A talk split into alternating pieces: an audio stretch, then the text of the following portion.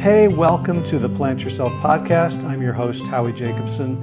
My day job is as a coach, helping people live better lives. I coach executives and leaders, I coach entrepreneurs, and I coach civilians who are looking to improve their lives, their health, their relationships.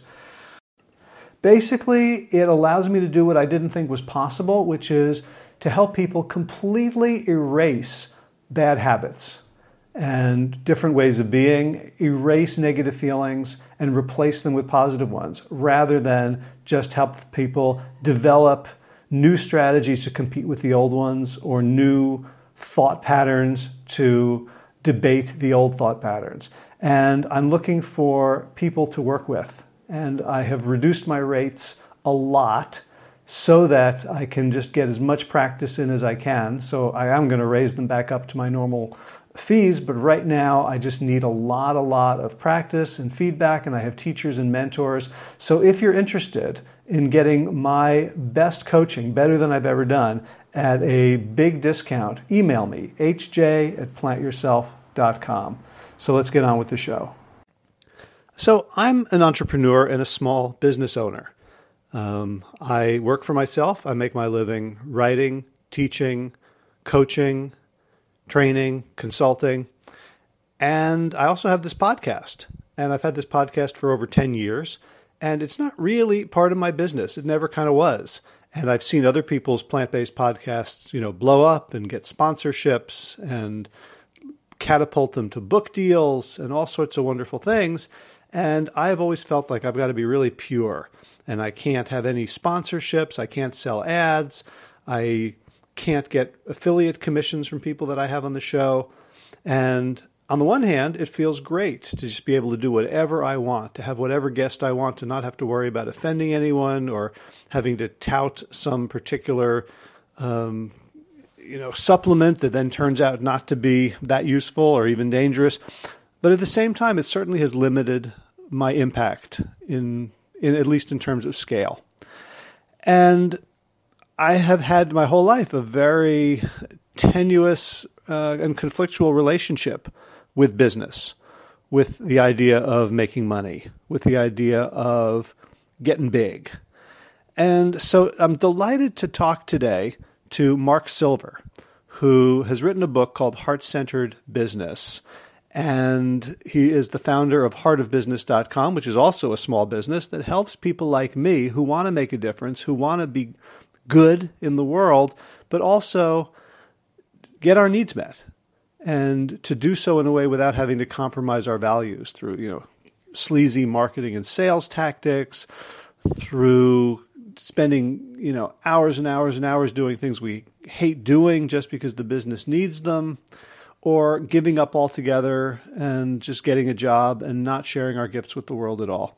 So that's what this conversation is really about. We start out by talking about the big myths that make business icky for people and what we can do and what we can think about and how to go about building a small business that really serves the world while it's serving, nourishing, and sustaining us as well. Hope you enjoy. So without further ado, Mark Silver, welcome back to the Plant Yourself podcast. Thank you. I'm delighted to be here. Yeah, I'm delighted to have you back because you've just um, written a book, which which feels it's like a very daunting book to write because it's comprehensive. It's not like I'm writing this book and there's one thing that you know is, is is meaningful to me right now, or I think can help people. You really kind of wrote a book about the, your entire system and philosophy um, and and I've known of you and known your work and been following you for a long time, but there was plenty in here that just hit me at a whole other level. So I just want to mm. th- thank you for, you know, you've done all the blogs, you've done all the videos, you've done all the but there's something about putting it in a book that I think is a very generous thing to to put out into the world. So thank you. Yeah, thank you. Yeah, it's it's an interesting distillation process. I've never had ambitions to be a published author. Just and when this opportunity came up, it was the right thing to do. I just felt it in my heart and kind of pursued it. But the like the level of editing and work that goes into making a book is a whole. It's just a whole different level. And I'm just I'm I I now know, like so many authors do, what kind of a team effort it is, and I'm just deeply grateful to my wife Holly and my developmental editor Andrea, who just you know, and the publisher Wildhouse, who really helped to uh, make the book sparkle. It's like it's way beyond the effort I put into a blog post usually, and it's it's uh, and I'm grateful. I'm grateful that it landed so beautifully with you. Yeah. So if, if I remember later, I'm going to ask you like what you learned, what you didn't know until you wrote the book. But why don't we start with you know where where my listeners are at? Like who the hell are you and what do you do? um, right? So maybe start by saying that, that you know the, the, the title of the book and your and a little bit of your business, and just kind of re- reintroduce yourself to folks. Sure. Well, um, the book is um, Heart Centered Business Healing from Toxic Business Culture so your small business can thrive. You know, for the last 23 plus years, um, I've been working with thousands of business owners uh, to people that really want to make a difference in the world. And their business has to work. In order to do that, they need to make a profit. And uh, the work that we do helps people realize that every act of business can be an act of love. And, um, and we work primarily with smaller businesses, micro-sized businesses, and um, and we really, I really want to.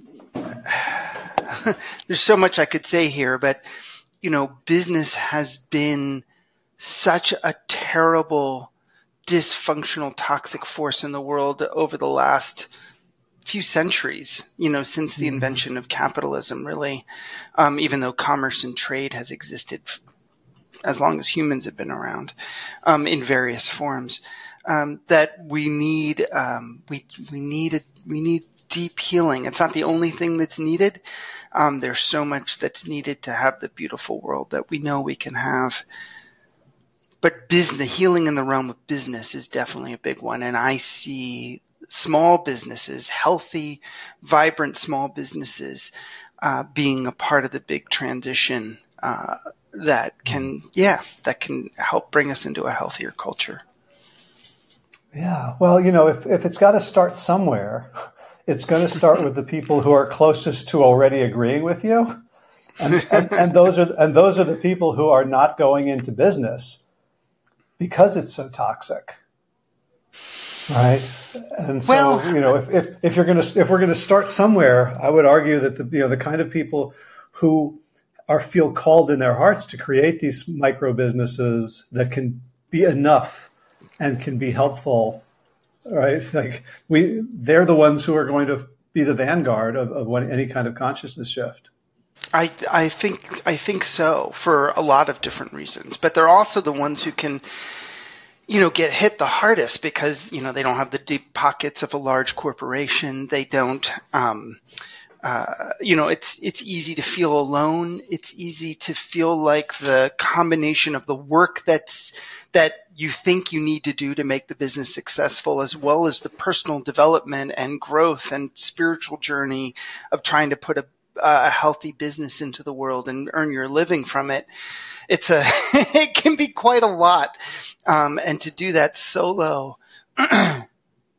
I just, it's just, it's, it's, um, I don't want anyone to have to go through that solo. You know, I don't want to have anyone to have to feel like they're all alone on the journey. You know, even a relatively, small business, but one that's already a corporation has a team. There's people around, you know, and there's others to share the journey, but so many people in micro-sized businesses. Maybe there's a few people around, uh, and uh, but a lot of people start out solo, and I don't want I don't want them to feel like they have to do that by themselves because it's too it's too big a burden for anyone to do anything in this world on our own. Yeah. Well, so one of, one of my favorite things is when I go to Facebook and I see you've written another blog post explaining why this or that prevailing ethos in internet marketing or get rich quick or entrepreneurship is harmful and utter bullshit and people should stop doing it and should like run away from people who do it. And, you know, it's just this, this beautiful, clear calling out. So maybe, maybe we start there because I, you know, just a, I don't, you know, from from my story is, I was a school teacher for many years and just I didn't want to touch business. I didn't know anyone who was in business. I didn't know how anyone made more than $29,000 a year. And then somehow I stumbled upon internet marketing in 2002 and, you know, right time, right place. And, you know, was basically learning, oh, this is direct marketing for a new medium. And here's everything we know about direct marketing from, you know, right. you know, Claude Hopkins and, and all this stuff. And it was, it was tremendously effective. And yet I found myself so many times feeling like, well, I could be like, I'm smarter than these guys. I could be more successful than, than my peers if I would only be willing to do the things they were doing. And, and, and I couldn't articulate why I didn't want to do them or if I did them, why I did them half assed you know the little the little manipulations the little tricks the little you know what, one of the things i learned from my first copywriting teacher is you know you have bullets in a sales letter. He says bullets are supposed to wound. Right? And i was like oh that's great advice that's how you get them and you know and so so the, you know i had a struggling business for about a decade and I was good at so, it, and I, I helped people, and I charged good like money. That. But still, it's like it was the whole on and on, on and it's kind so of emotional, painful, and it's so spiritual painful. Life I, support. I, you know, most of the people that we work with, you know, some of them kind of forged ahead, half-assed, like you say, uh, because they just didn't know any other way to do it, and many people just they can't you know, they've already been exposed to enough toxicity, maybe in the corporate world, maybe in another context, maybe just, you know, in life. And they just won't follow through if it doesn't feel right, if it doesn't feel ethical, if it doesn't match their values. And so many people struggle in their businesses because of that, or, um, you know, because they won't follow through. And I just, I so support them. Like that's, that's wisdom. You know, I start out the book, the very beginning of the book, that if you have issues with business, that's legitimate. Like, I don't want you to get over that. There's wisdom there, and it's going to help you discern your way through, um, uh, you know, to finding the the path that that is ethical, that is heart centered, rather than getting sucked into these kinds of um, oh my God, bullets are supposed to wound. I mean, you know, how dead do you have to be inside to want to do that to people just to get money from them? You know, that's, uh,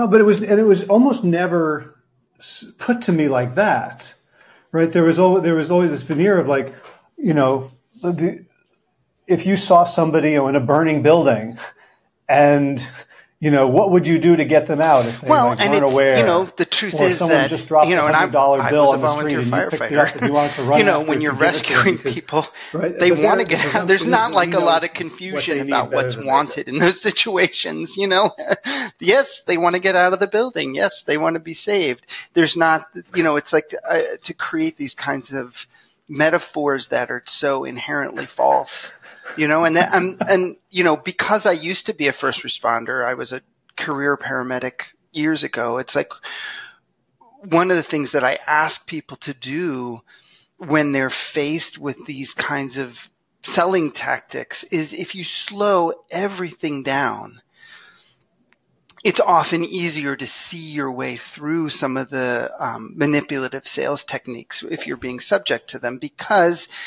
you know, they so depend on um, people being in a reaction, being you know, uh, agitated, being reactive, being uncomfortable or in emotional pain. And here we are on Zoom after uh, Riverside didn't didn't uh, hold up for us. Um, so one one of the things that struck me the first, there were so many little mindset shifts that that occurred for me, and I really, you know, for a lot of them, it was sort of like lagging indicators, like, oh, I believe this, but I didn't know I believed it, or I didn't know how to articulate it. So one one of the the big ones was just that there are stages to business, the same way that there are stages to a human being, and you wouldn't ask an infant to drive a car, right? And and just you know like giving people a sense of what's realistic, especially in, in a get quick rich sort of world that leaves so many people feeling like, boy, it's been a year or two and I'm not where I thought I should be. Right. Talk about like how, how you came to that realization. Well, it's you know it's so interesting because, um, you know, I've been doing this nearly a quarter of a century, right? And I've worked with so many people, and you know, after some years of doing this, I began to kind of see like, gosh, somebody needs oh, they, they're struggling with it. They need to know this and they need to know this. They need to know this. And so we started, I started kind of really getting my arms around all the different skills and different things that not only need to be learned, but put in place. And, um, and then I saw how people were, um, really shaming themselves, really, uh, feeling terrible about themselves when they just didn't have the knowledge. They just didn't have the experience. And so people would, would say, you know, I'd say, you know, okay, how long did you spend learning your modality, whether it was coaching or consulting or some kind of healing modality or acupuncture? You know, people had spent months or years learning it. And then once you learn it and you start working with people, working with clients, it takes so much longer to actually become competent and then masterful with it. It just, it takes time, but they weren't giving themselves the same time with their business. And when I started to kind of really put all the pieces in place, like what are the pieces that really are needed? You know, I, w- I was trying to be really responsible as a, as a business educator and consultant and coach to, and healer to, to say, okay, so what are all the practical pieces that people need to know for the business to actually work? And when I put them, when I laid them all out, I started to yeah. kind of arrange them in an order that made the easiest sense. And I began to then see the stages, like the stages started to kind of emerge for me going, Oh, there's this stage. There's, you know, I detail it all in the book that you saw that, like you said. Um, and I was at first afraid to tell people, uh, you know, a little, a little bit nervous, not, not afraid, but like I would, I'm like, are people going to be overwhelmed? Are they going to be turned off? Like, and the overwhelming response from folks was the same one. And I, and now I kind of depend on it is just relief. Like, oh, there's nothing wrong with me. There's nothing wrong with my business. When you put it that way, it makes sense it just takes time, you know. And I began to observe that for people who actually then followed this, followed the developmental stages. It doesn't. It's not exactly linear. You don't have to do it in the exact order that I lay it out, but it's helpful to most people if you follow the general order. And to go from like absolute creation startup all the way into the the third stage. There's a fourth stage that's optional, but the third stage, I was watching people the fastest I saw someone go, people go through was like around 18 months, but usually three, four, five years with successes and making money along the way. But to get to a place where the business was really stable and dependable and felt fun, three, four, five years. And people just felt such a they felt like they could take a breath. They felt like, oh, I don't have to do this at a sprint. Oh, there's nothing wrong with me. Oh, I can take my time with something to really learn it and be in integrity with it rather than slap dash all of these pieces in place as fast as I can and feel off balance and out of integrity in the process. I mean, we certainly hear both, you know, slapdash like just get it good you know up is better than done. And there's truth to that. There is. And but we but we also hear like how bad do you want it? Like you know like you know 99% of people aren't willing to do what it takes. And so the entrepreneur hears that said well i guess i you know i guess i have to spend 100 hour weeks. I have to sacrifice family health friends yeah that's love. such a such a particular lie. You know 99% of people aren't willing to do it I think that's really healthy. 99% of people, whatever the percentage is, aren't willing to sacrifice their health or sacrifice the their relationships that are most important to them or sacrifice a sense of ethics and a sense of morality and a sense of, of care in crafting their business and helping their business develop and helping people in the world in order to chase after this impossible capitalist dream or nightmare, as it were you know, to just try to make the most money as fast as possible. You know, I uh, we live on a little bit of property here in central Pennsylvania, and we like to garden, and we also are interested in permaculture and food forestry and things like that. And we planted, you know, fruit trees, and you know, we planted trees that uh, were not from seed; they were already saplings um, in the third year, we finally got our first peaches off the peach trees. The other trees haven't fruited yet at all. And we got a handful of peaches, like, you know, not, you know, but I know that if the peach trees survive and they continue to do well, in a few years, we're going to have way more peaches than we can eat. and, and it just like, it just, it takes time for the tree to put that many branches in place and have that many leaves and to have the root system, right?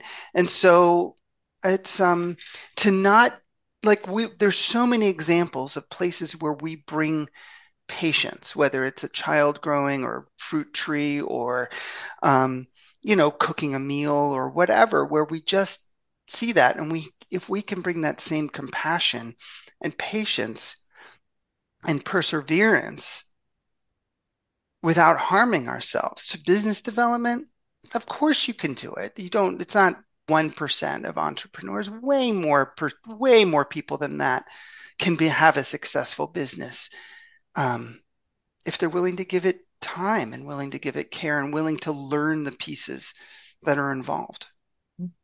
Yeah so I feel like going going back to an even uh, more fundamental claim that you make, which and you mentioned it that every act of business can be an act of love. That you are, you know, you're a spiritual teacher and healer as well in, in the Sufi tradition. I think you described yourself as a Sufi Jewish Muslim. Muslim or, yes, it's true. Some com- some combination of those words. Yes. Um, so, like what you're, you're what you're also saying is that for people who tend to have a a spiritual side to them or for whom that's important, they don't have to leave that at the door when they go to work, when they create when they create a business. In fact, you talk about the jewel, right? That that part of ourselves that believes in something greater, whether it's a divinity or a, a mutual spirit or a beneficent force in the universe, that that business can be not only aligned with it, but a flowering expression of it. Yes. Yes. Um, so, uh, just briefly for people who are confused by the Jewish Muslim thing, uh, I was raised Jewish. My family's Jewish, Eastern European, and uh, and about twenty some years ago, I took Shahada, and I've been a practicing Sufi Muslim since then. But I still feel completely Jewish. The two religions are not contrary to all the craziness out there, there's um, there's no significant contradiction between the two. And in fact, the Quran mentions the Torah many times, and a lot of the stories are the same. So I just wanted to kind of say that. So in an in an understanding of this kind of a monotheist or theistic approach to spirituality, and I talk about it in the book, there's not a belief in a big beard in the sky. We're not talking about like some angry other being that's sitting in judgment and kind of ordering things. It's a it's an understanding that I think that I've found in so many different paths and religions and spiritualities around the globe, which is just this this experience of oneness that there is a oneness that we are all an expression of and that everything is an expression of and if that's really true, which uh, the, my own personal experiences tell me that, I'm not going to try to convince anybody of that, but that's where I'm coming from. Then everything is that.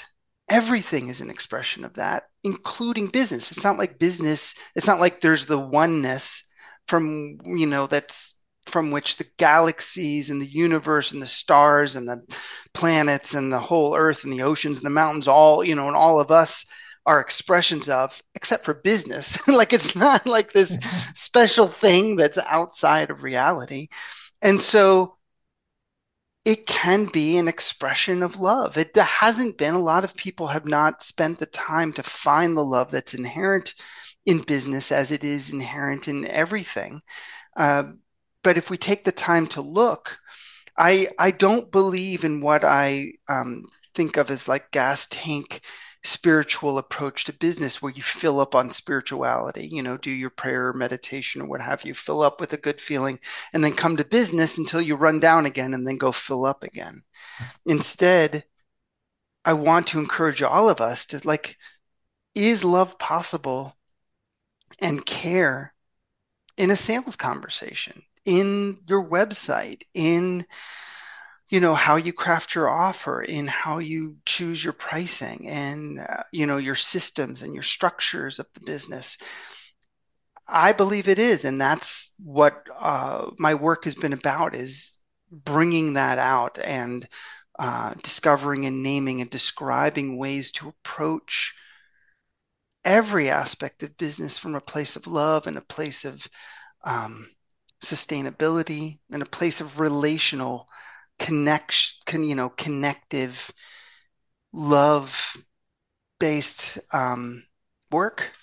You know, there's not a, there's not, there's no place in life that love doesn't belong. Hmm. Yeah, and I think a lot of folks, maybe I don't know of what of what age, can remember a love-based business like you know maybe there there was a local tailor right where it's ever you know my kids mm-hmm. remember their their pediatric dentist who would speak in a you know donald duck voice and and have cartoons playing and right? You right. like okay well you know the guy's doing good. I mean you know he's got a full waiting room. He's got you know four assistants and three like he's clearly successful but it, it, didn't look like an act. It wasn't like you know he the camera stops rolling and he's like, oh, "God, takes care of the bastards for today." Right, right, right, right. And you know what's funny think, is that, yeah. Well, what's funny is that so many people, like, I, I think that there's a lot of examples of that of people who are like when they're dealing with their clients or their patients or the people that they're serving, that kind of care comes out naturally. And I think where people trip up is when they like, okay, so when the people are doing the billing and they're sending out the invoices, uh, do they have that same sense of connection and care and remembering like oh yeah this is these are going out to human beings or we're going to set up this system? You know uh, or the legal framework for the business? Like is there a way to then express care for people? Like mm-hmm. you know do does an invoice need to look like some cold piece of hard legalistic thing or can it express that same kind of care? It can. It can express the care and the love. And um, and you can build into your business um, uh, structures and supports and business models that you know help to care for people you know if people are struggling financially. Is your business set up not to care for everybody? We can't expect an individual business to undo or overturn or make, make up for the systemic financial injustices in our system. But can it do some of that? Can it do a little bit? You know can it care for a certain number of people within the structure of that business. And um, and it can you know people people can do that. They can bring that same care that you have when you're facing a client to all aspects of the business. Yeah. So uh, let's let's go there for a little bit about you know just sort of pricing. Because mm-hmm. i've you know I, I grew up the child of a labor organizer where you know the the the mantra of my childhood was up up with the workers down with the bo- up with the wages down with the bosses Right, and, and I was a shop steward in in uh, in a union when I was a paramedic. Okay. S- SEIU okay. local 250. So yeah, absolutely. Uh-huh. Okay. So we have, you know, so there's that that feeling that both that that you know, good up, you know, wages should be up, but there's always this question like, you know, if I set a price, it feels very win lose, right? If I raise my price by a dollar, then someone else is out a dollar and that comes to me. And like, how much is it okay, right? That we shouldn't have billionaires, but aren't there some good billionaires? And, you know, can right. I, how much, like, can yeah. I go on a nice vacation somewhere in a town where there's people begging? Like all of it comes. I know. To the I know. head there. Well, see, this is the challenge because we have these huge systemic injustices. Like in a healthy culture, there would be you know not not every not i mean there are different versions in some healthy cultures maybe everybody would have exactly the same. In other healthy cultures there could be disparities where some people had more and some people had less. But in a truly healthy culture we would not have people homeless and starving right? While other people had so much we would be able to have a sense of collective care to make sure that everybody had you know enough to be cared for. And then would some people have a little more? Sure. Is that a is that harm if everybody's being cared for? Not necessarily. When we have um, the kind of situation that we have now where, um, especially here in the United States, we have so many people houseless uh, without shelter. We have so many people food insecure. We have so many people impoverished. I, you know, I'm not going to get into the details of it, but I truly think that uh, billionaires should not exist. I don't know where the line is. I don't know if anyone can just draw the line where this amount of money is okay and this amount of money is unethical. But I do know that billions are unethical. No single person should control or family should control that much wealth. Is it okay in our culture, uh, you know, for people to have a few millions so that they can have retirement, they have a nice house, they, you know, they, they, they can care for their loved ones? I don't see that as unethical. There's enough wealth here that we could care for everyone and have some, you know, and have that. Um, and I think that, um, and I don't, I think it's capitalism that creates this win lose picture. Like if I get a dollar, then you lose a dollar.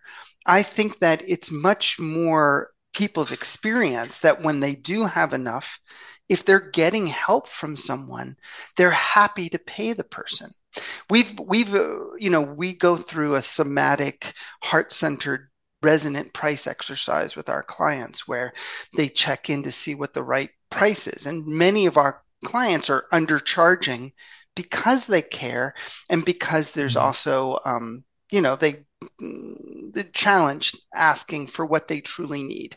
So many of us are but the response when they come up to a to a resonant price a price that's really going to support them the one that feels right in their heart so many they they're not then like going sky's the limit and charging some unethically high price. They're usually just coming up to a price that's really supporting them. And so many times they report back you know when i went to my clients i was so scared. Tell them about the price rise. But when i did they said i wondered when you were going to finally raise your prices. Here, I'm so happy to be supporting you. That is a hmm. much more common response because I think it's a much more common response for us to care for one another. I want to see you do well. You want to see me do well. We want to care for one another. When we're put to extremes and when you know someone is starving and when someone uh, doesn't have a home people have different kinds of reactions to that kind of trauma. But even when that happens so often, people are still helping one another. There's still a spirit of generosity. The only time where we really consistently see people kind of withdraw that sense of generosity is when they become ultra wealthy. It's not across the board, it's not universal. There are plenty of people that are generous when they're ultra wealthy.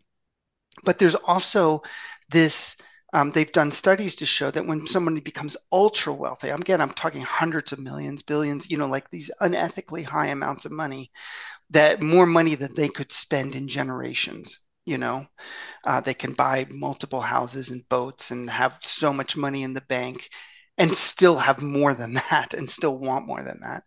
They've shown that people, when they're when they have that kind of wealth, they begin to believe falsehoods. They begin to believe, oh, it's because I'm better than other people. It's because, you know, they don't think of the the fortune they have. They don't think of the exploitation that was necessary for them to gain truly that much money. And um, and it disconnects you. It disconnects you from what I think is a really healthy interdependency on each other. And um, yeah, and that doesn't kick in when you have enough to retire on and to care for mm-hmm. yourself and to have a nice vacation, but it kicks in at higher levels. And I think we have to we have to really guard our hearts, you know? Mm-hmm. Well, I think a lot of the people who are listening to this are probably like your clients undercharging. Right. right. So what you know that comes with a cost in turn, right? It's not like, um, you know, I was I was reading another book that talked about like had these quadrants about whether you're you know sort of me centered or we centered, and whether you're expansive or con- extractive, and it's like and they talked about the quadrant that is um, we but extractive is called people pleasing, right? Where you're mm, right. You're, well, you're not, trying to get your actually, needs met. You don't you've been probably usually people that have had some kind of trauma on them or they've been you know you, you know women that have been subjected to so much sexism and patriarchy where they've never had the freedom to be able to clearly state their own needs without getting pushed down. You know find sideways ways to get their needs met. You know that's a that's a function of systemic injustice. And when people are are caught in that, it's like I, that sounds like a really brilliant. What's the name of the book? That sounds like a brilliant. Uh, um, if you remember, it's called becoming becoming coachable. Oh, interesting. It's, well, I think it, it sounds like a it sounds like a brilliant insight into that structure. Yeah, and and their point, you know, they're they're not trying to you know dig into the traumatic um, hmm. antecedents, but but rather just pointing out that people pleasing is not actually the same as helping your community flourish. Right. Right. Because and you, and you talk in the book about like you, if you need to get your needs met, just get them met where they can be met.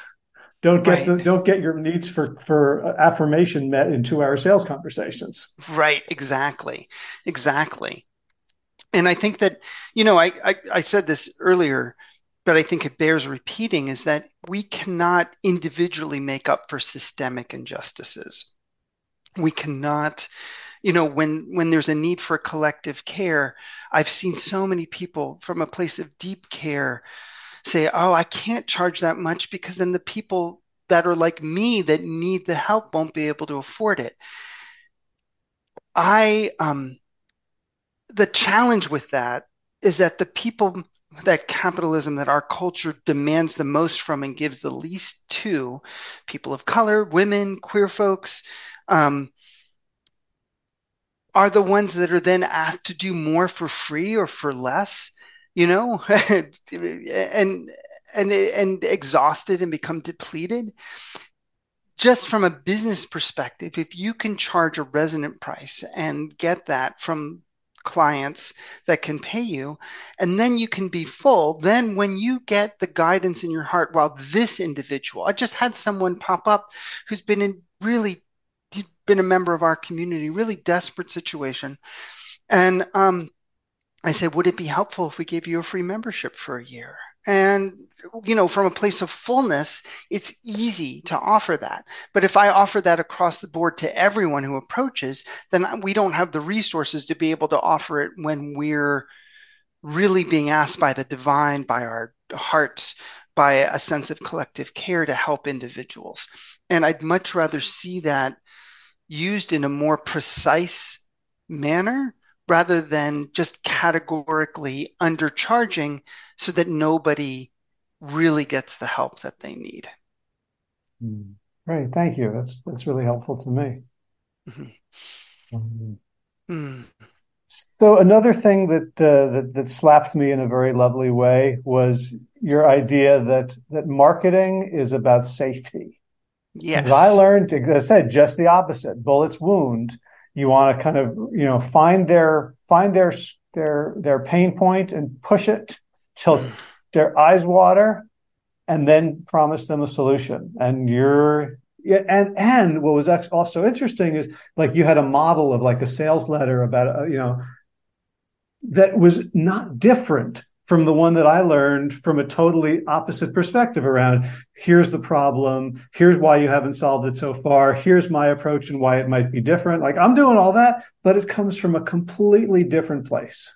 It's such, that, you know, intention does you know there's a saying in social justice work that uh, intention is not greater than impact meaning that if you have an intention to do good but you still have terrible practices you can really still cause harm.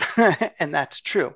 However, if we let intention inform our actions, it changes those actions in in sometimes really profound ways. So, like in the example that you're talking about, uh, you know, a lot of people have this reaction to talking about um, pain points because they've been used so manipulatively, exactly the way you've described. This is how I talk about it because that's what's being taught, you know, like activate somebody's trauma response to the point where they're so agitated and then buying from you soothes the trauma response in some way. Um, and that's a manip- obviously terrible, um, toxic way to get sales. However, people are still struggling. If you can see your clients as whole, if you can see your clients as divine and beautiful and you can still see them in their struggling. There's a there's a quote in in sufism that is attributed to god that says i was a hidden treasure and i yearned to be known. And so i created the creation in order to mm. be known. That desire to be witnessed to be known to be seen is the creative impulse that created the creation from a Sufi point of view. And we, you know, we all have that deep need to be seen. So if you skate over the challenges that people have, then they don't feel seen. But if you can also see them as whole, you know, if I, there's a difference between like if someone's a chiropractor and they say, um, you know, you've had a terrible back injury and you're, you may never pick up your child again if you don't get your back fixed. Get in here quick. You know, that kind of energy is exactly what you were talking about. Um, it's so toxic, but you can easily say, you know, you have had an active, wonderful life. You've had like so many people an injury that's made it impossible for you to do certain things. We know that people can heal from these kinds of things. And I just want you to have hope that your body has the ability to heal. I have one way of doing that. You know, and if you resonate with how I work, you you know, let's see if I can help you. It's very different. It doesn't box people in. People feel seen. They feel a sense of hope. They feel like, oh yeah, my body can heal from that. I can pick my child up again but they're not like, oh, this is the only solution. If you don't come to me, you're doomed. It's like, oh, it leaves this sense of, it, it brings a sense of safety because they feel seen and, and respected and cared for. And when, when people get that, oh, my, my marketing isn't trying to grab people and pull them in. Attraction is the province of love we can't manufacture love. We can receive it, we can fill with it, we can express it, but we can't manufacture it. Hmm. When we bring that caring that our heart naturally has for the people that we want to serve, and then we think about the ways that they might feel unsafe or nervous or anxious coming in to see us to get the help, and we know and we put that and we bring that attention to our marketing going how can i help someone feel cared for and safe enough to at least be able to then discern whether they want my help? That is such a different way to approach marketing. It's very effective. It creates trust but it's non-toxic. It's non-traumatic. Yeah.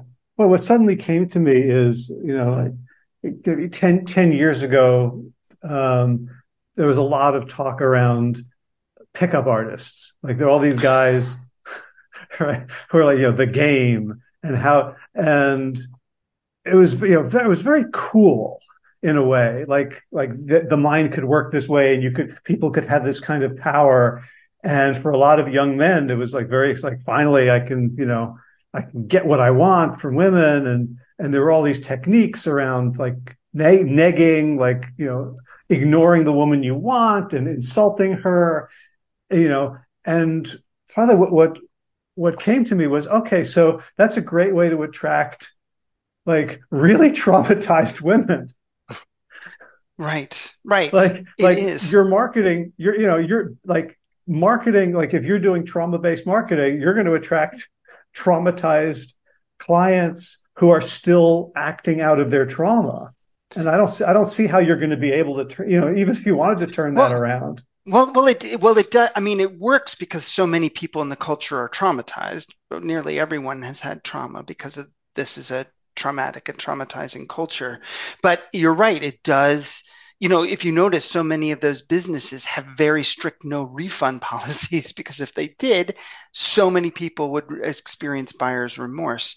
You know, and all that pickup artist stuff arises out of the fact that so many men are traumatized they don't know how to express, you know, they don't have access. They've had their, um, I, I know for myself, it took me years to regain access to my emotional self, to be able to be vulnerable and soft and know how to connect with people, with women or whoever in an authentic, in a caring way.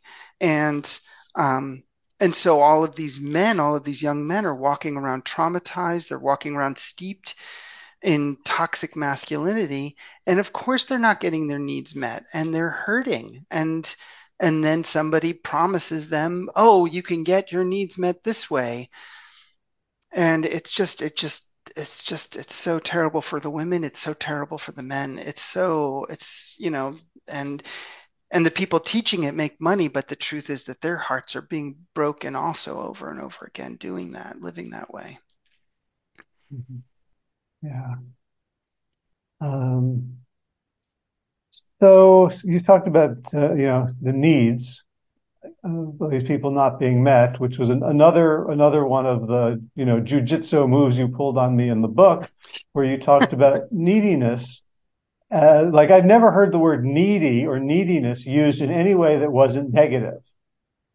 And you say need, neediness is is divine and it's you know a good thing, and we should not be ashamed of our neediness.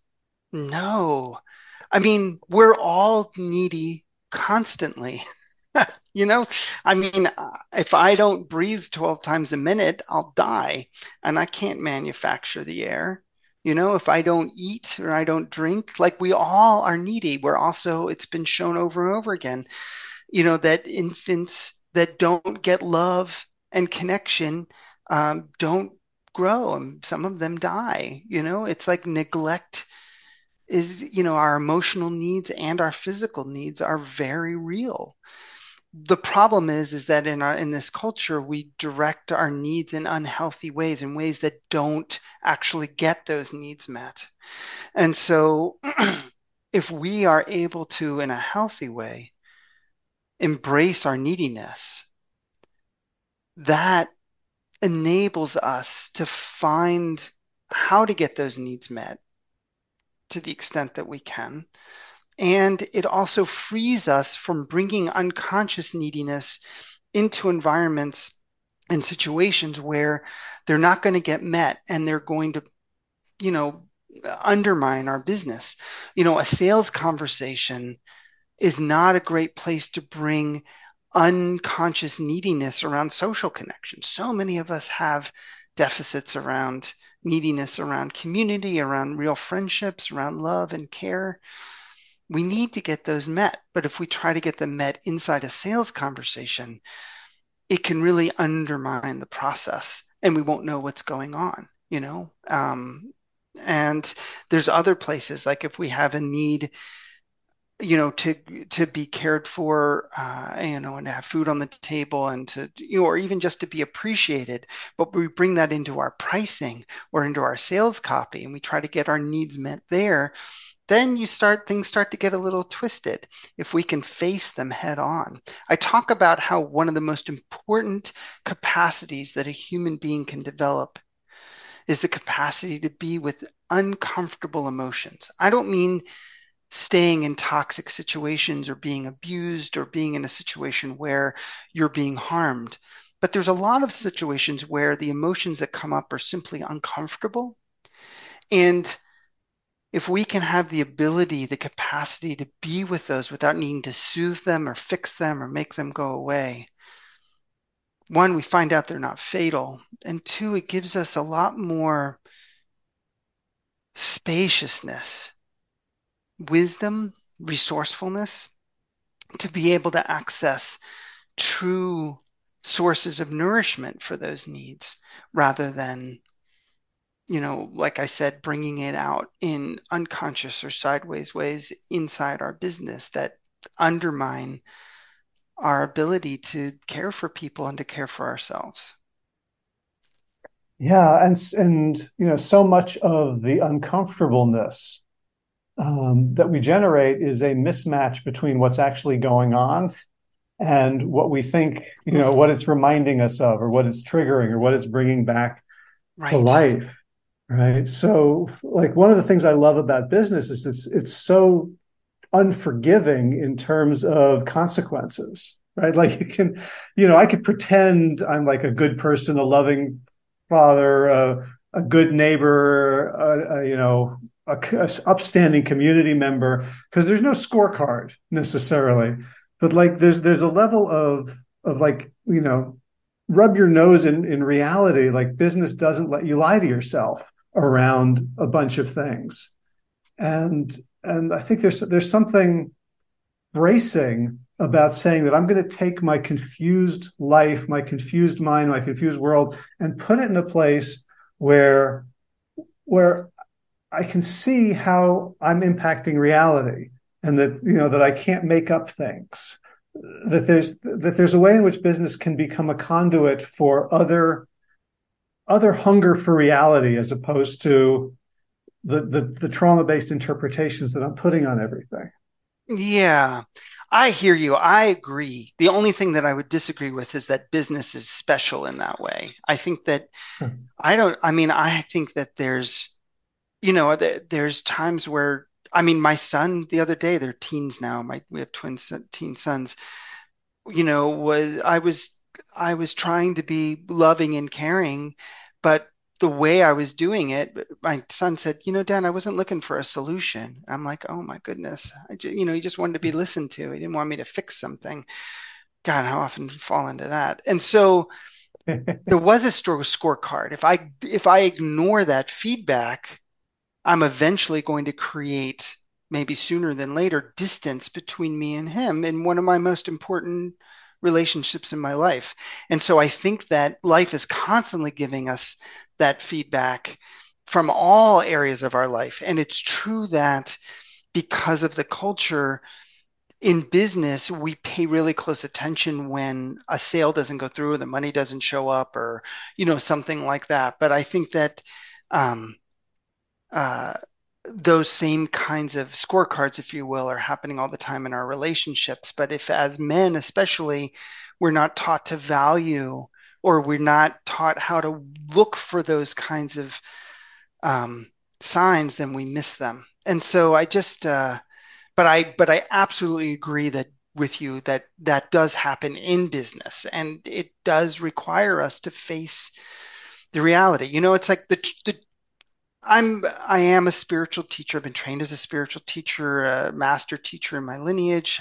I teach a lot of on spirituality, but the truth is I'm a really practical person. I cling to spiritual practice with my fingertips. I was a paramedic. I was a shop steward. I do woodworking. We like working with our hands in the ground. I, I love working in business and the practical aspects. Um,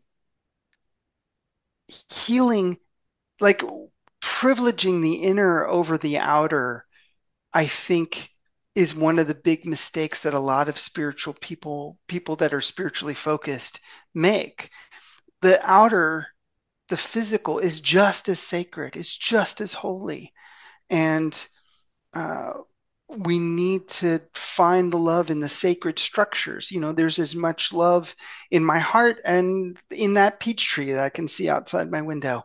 There's as much love in um, you know, being able to deeply do spiritual healing with a client as there is in uh, the client, the actual physical client agreement that we send. If I'm willing to put it there, you know, if I'm willing to let that flourish and be expressed there. And so um, I don't think we need to be limited in where we find reality or where we find the love. So, yeah, I think I think it's there are ways in which for many of us it's just a clearer thing, like in you know sports also. Like there's a number, like it's it's it's easy. You know, we all of us can be a little bit ADHD or autistic mm-hmm. on, on, various parts of the spectrum. Like numbers kind of make it easier. Um, and the other the other thing I wanted to ask you about, and this is my you know, tortured segue to, to a bullet point that I wanted to get to. Um, is so the the the the other thing that you know that had me on my back in your book is money is not energy. I'm, it's my podcast, so I can say fuck. I am so fucking tired of all the people who've tried, you know, whom I've gone to for like getting healing around money, and they're saying it's just energy. And I could, and I was like weirded out that I didn't like that, or it, did, it seemed like it was um, yeah. allowing all sorts of horrible things to to be okay. But like until you said it, I'm like, oh my god, thank God. I don't even I don't even know what you mean yet, but thank God.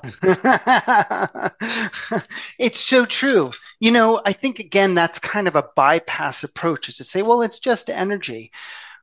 You know, everything is just energy. I mean, eh, there's a there's a truth in it in that everything is an expression of the divine. If you go below the physical, everything is just an expression of love or an expression of divine presence or expression of energy or however you want to talk about it. but money only exists as money in the physical plane.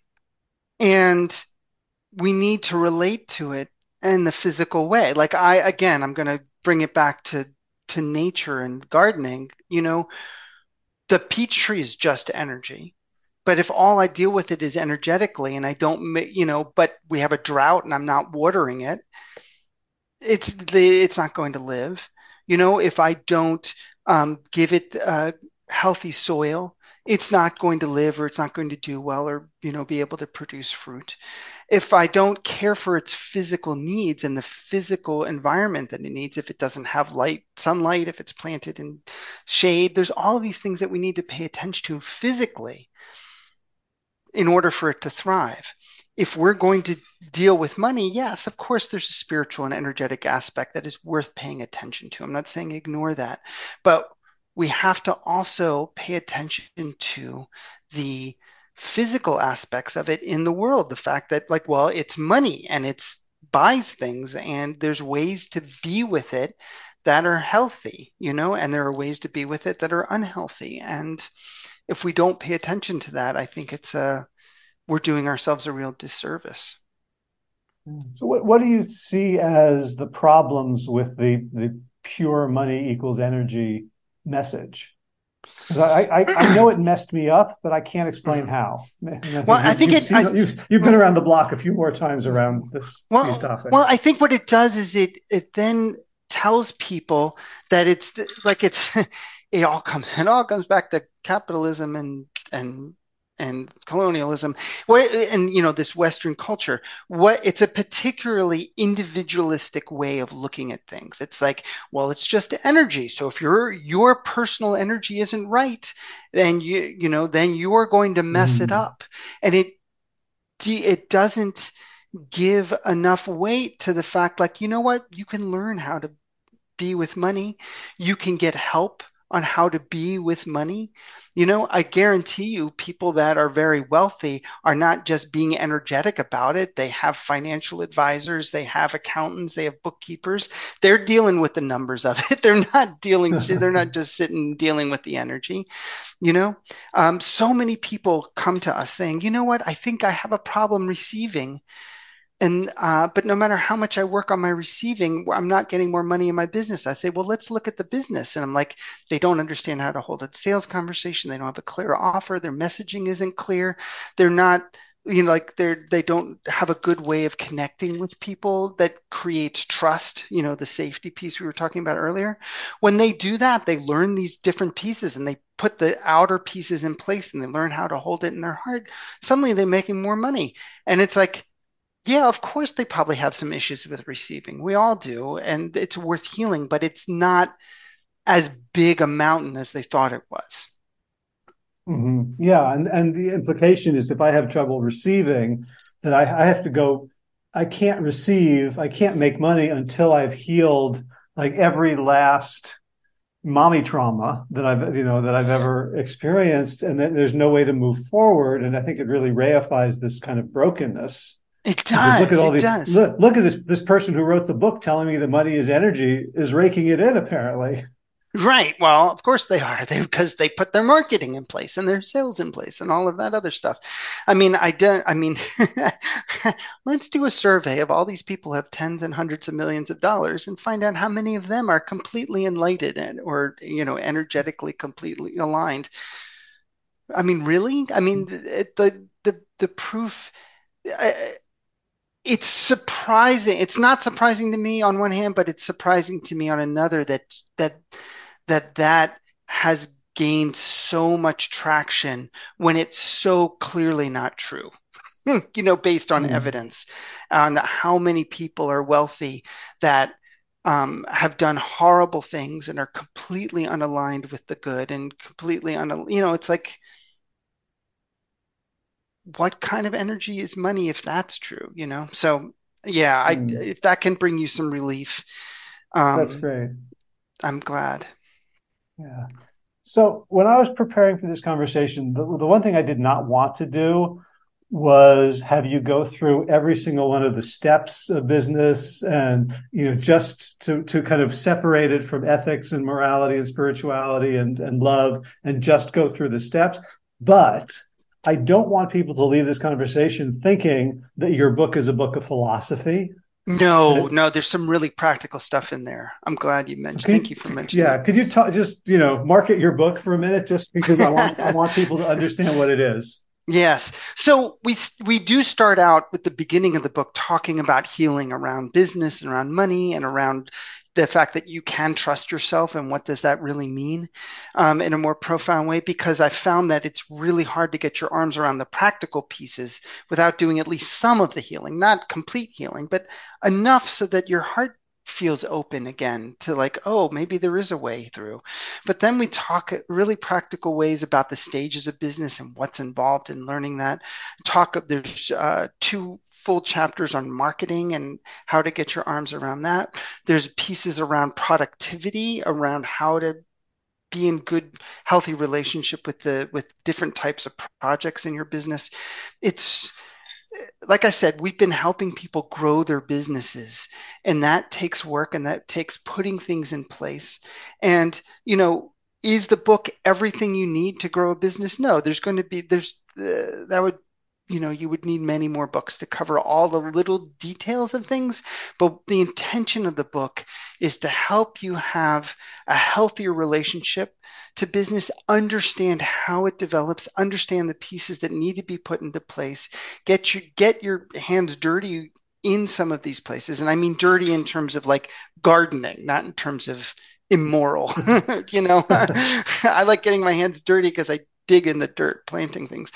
Um, and um, and then be able to tell like oh I now understand why my business isn't working or what it needs in order to develop.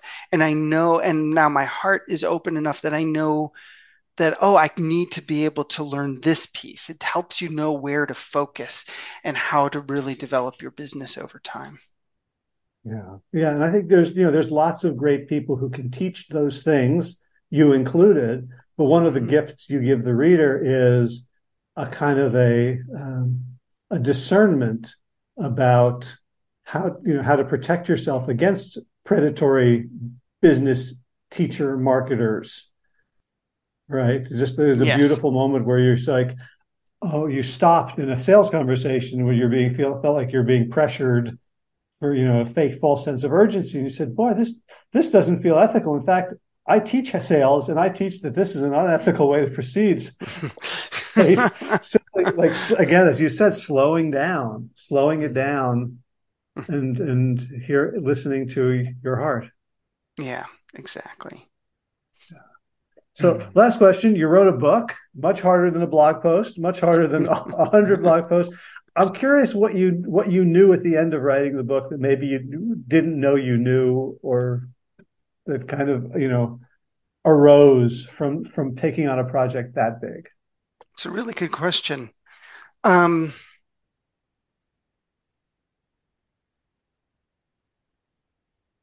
I don't know if there was anything I mean, I've been doing this for 23 years. I don't think there's anything that was like completely new.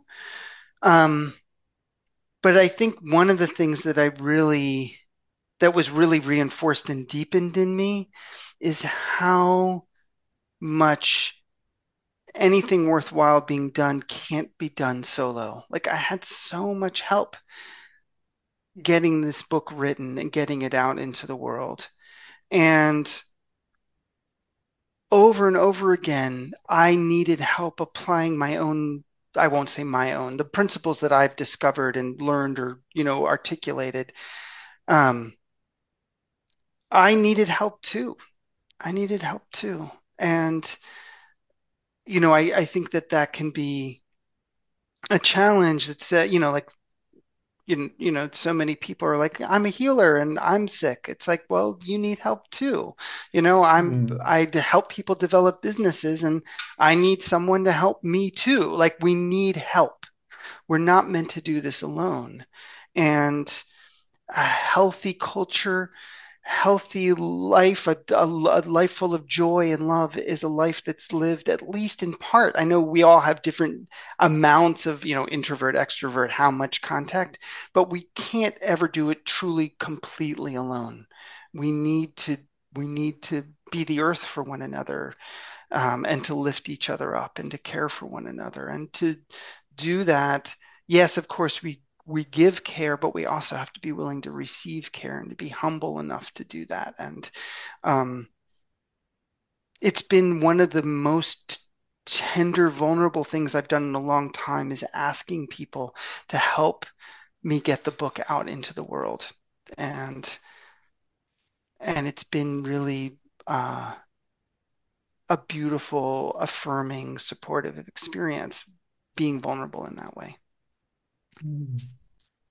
Love it. So yeah, we have to t- take take our own medicine, right? It's true.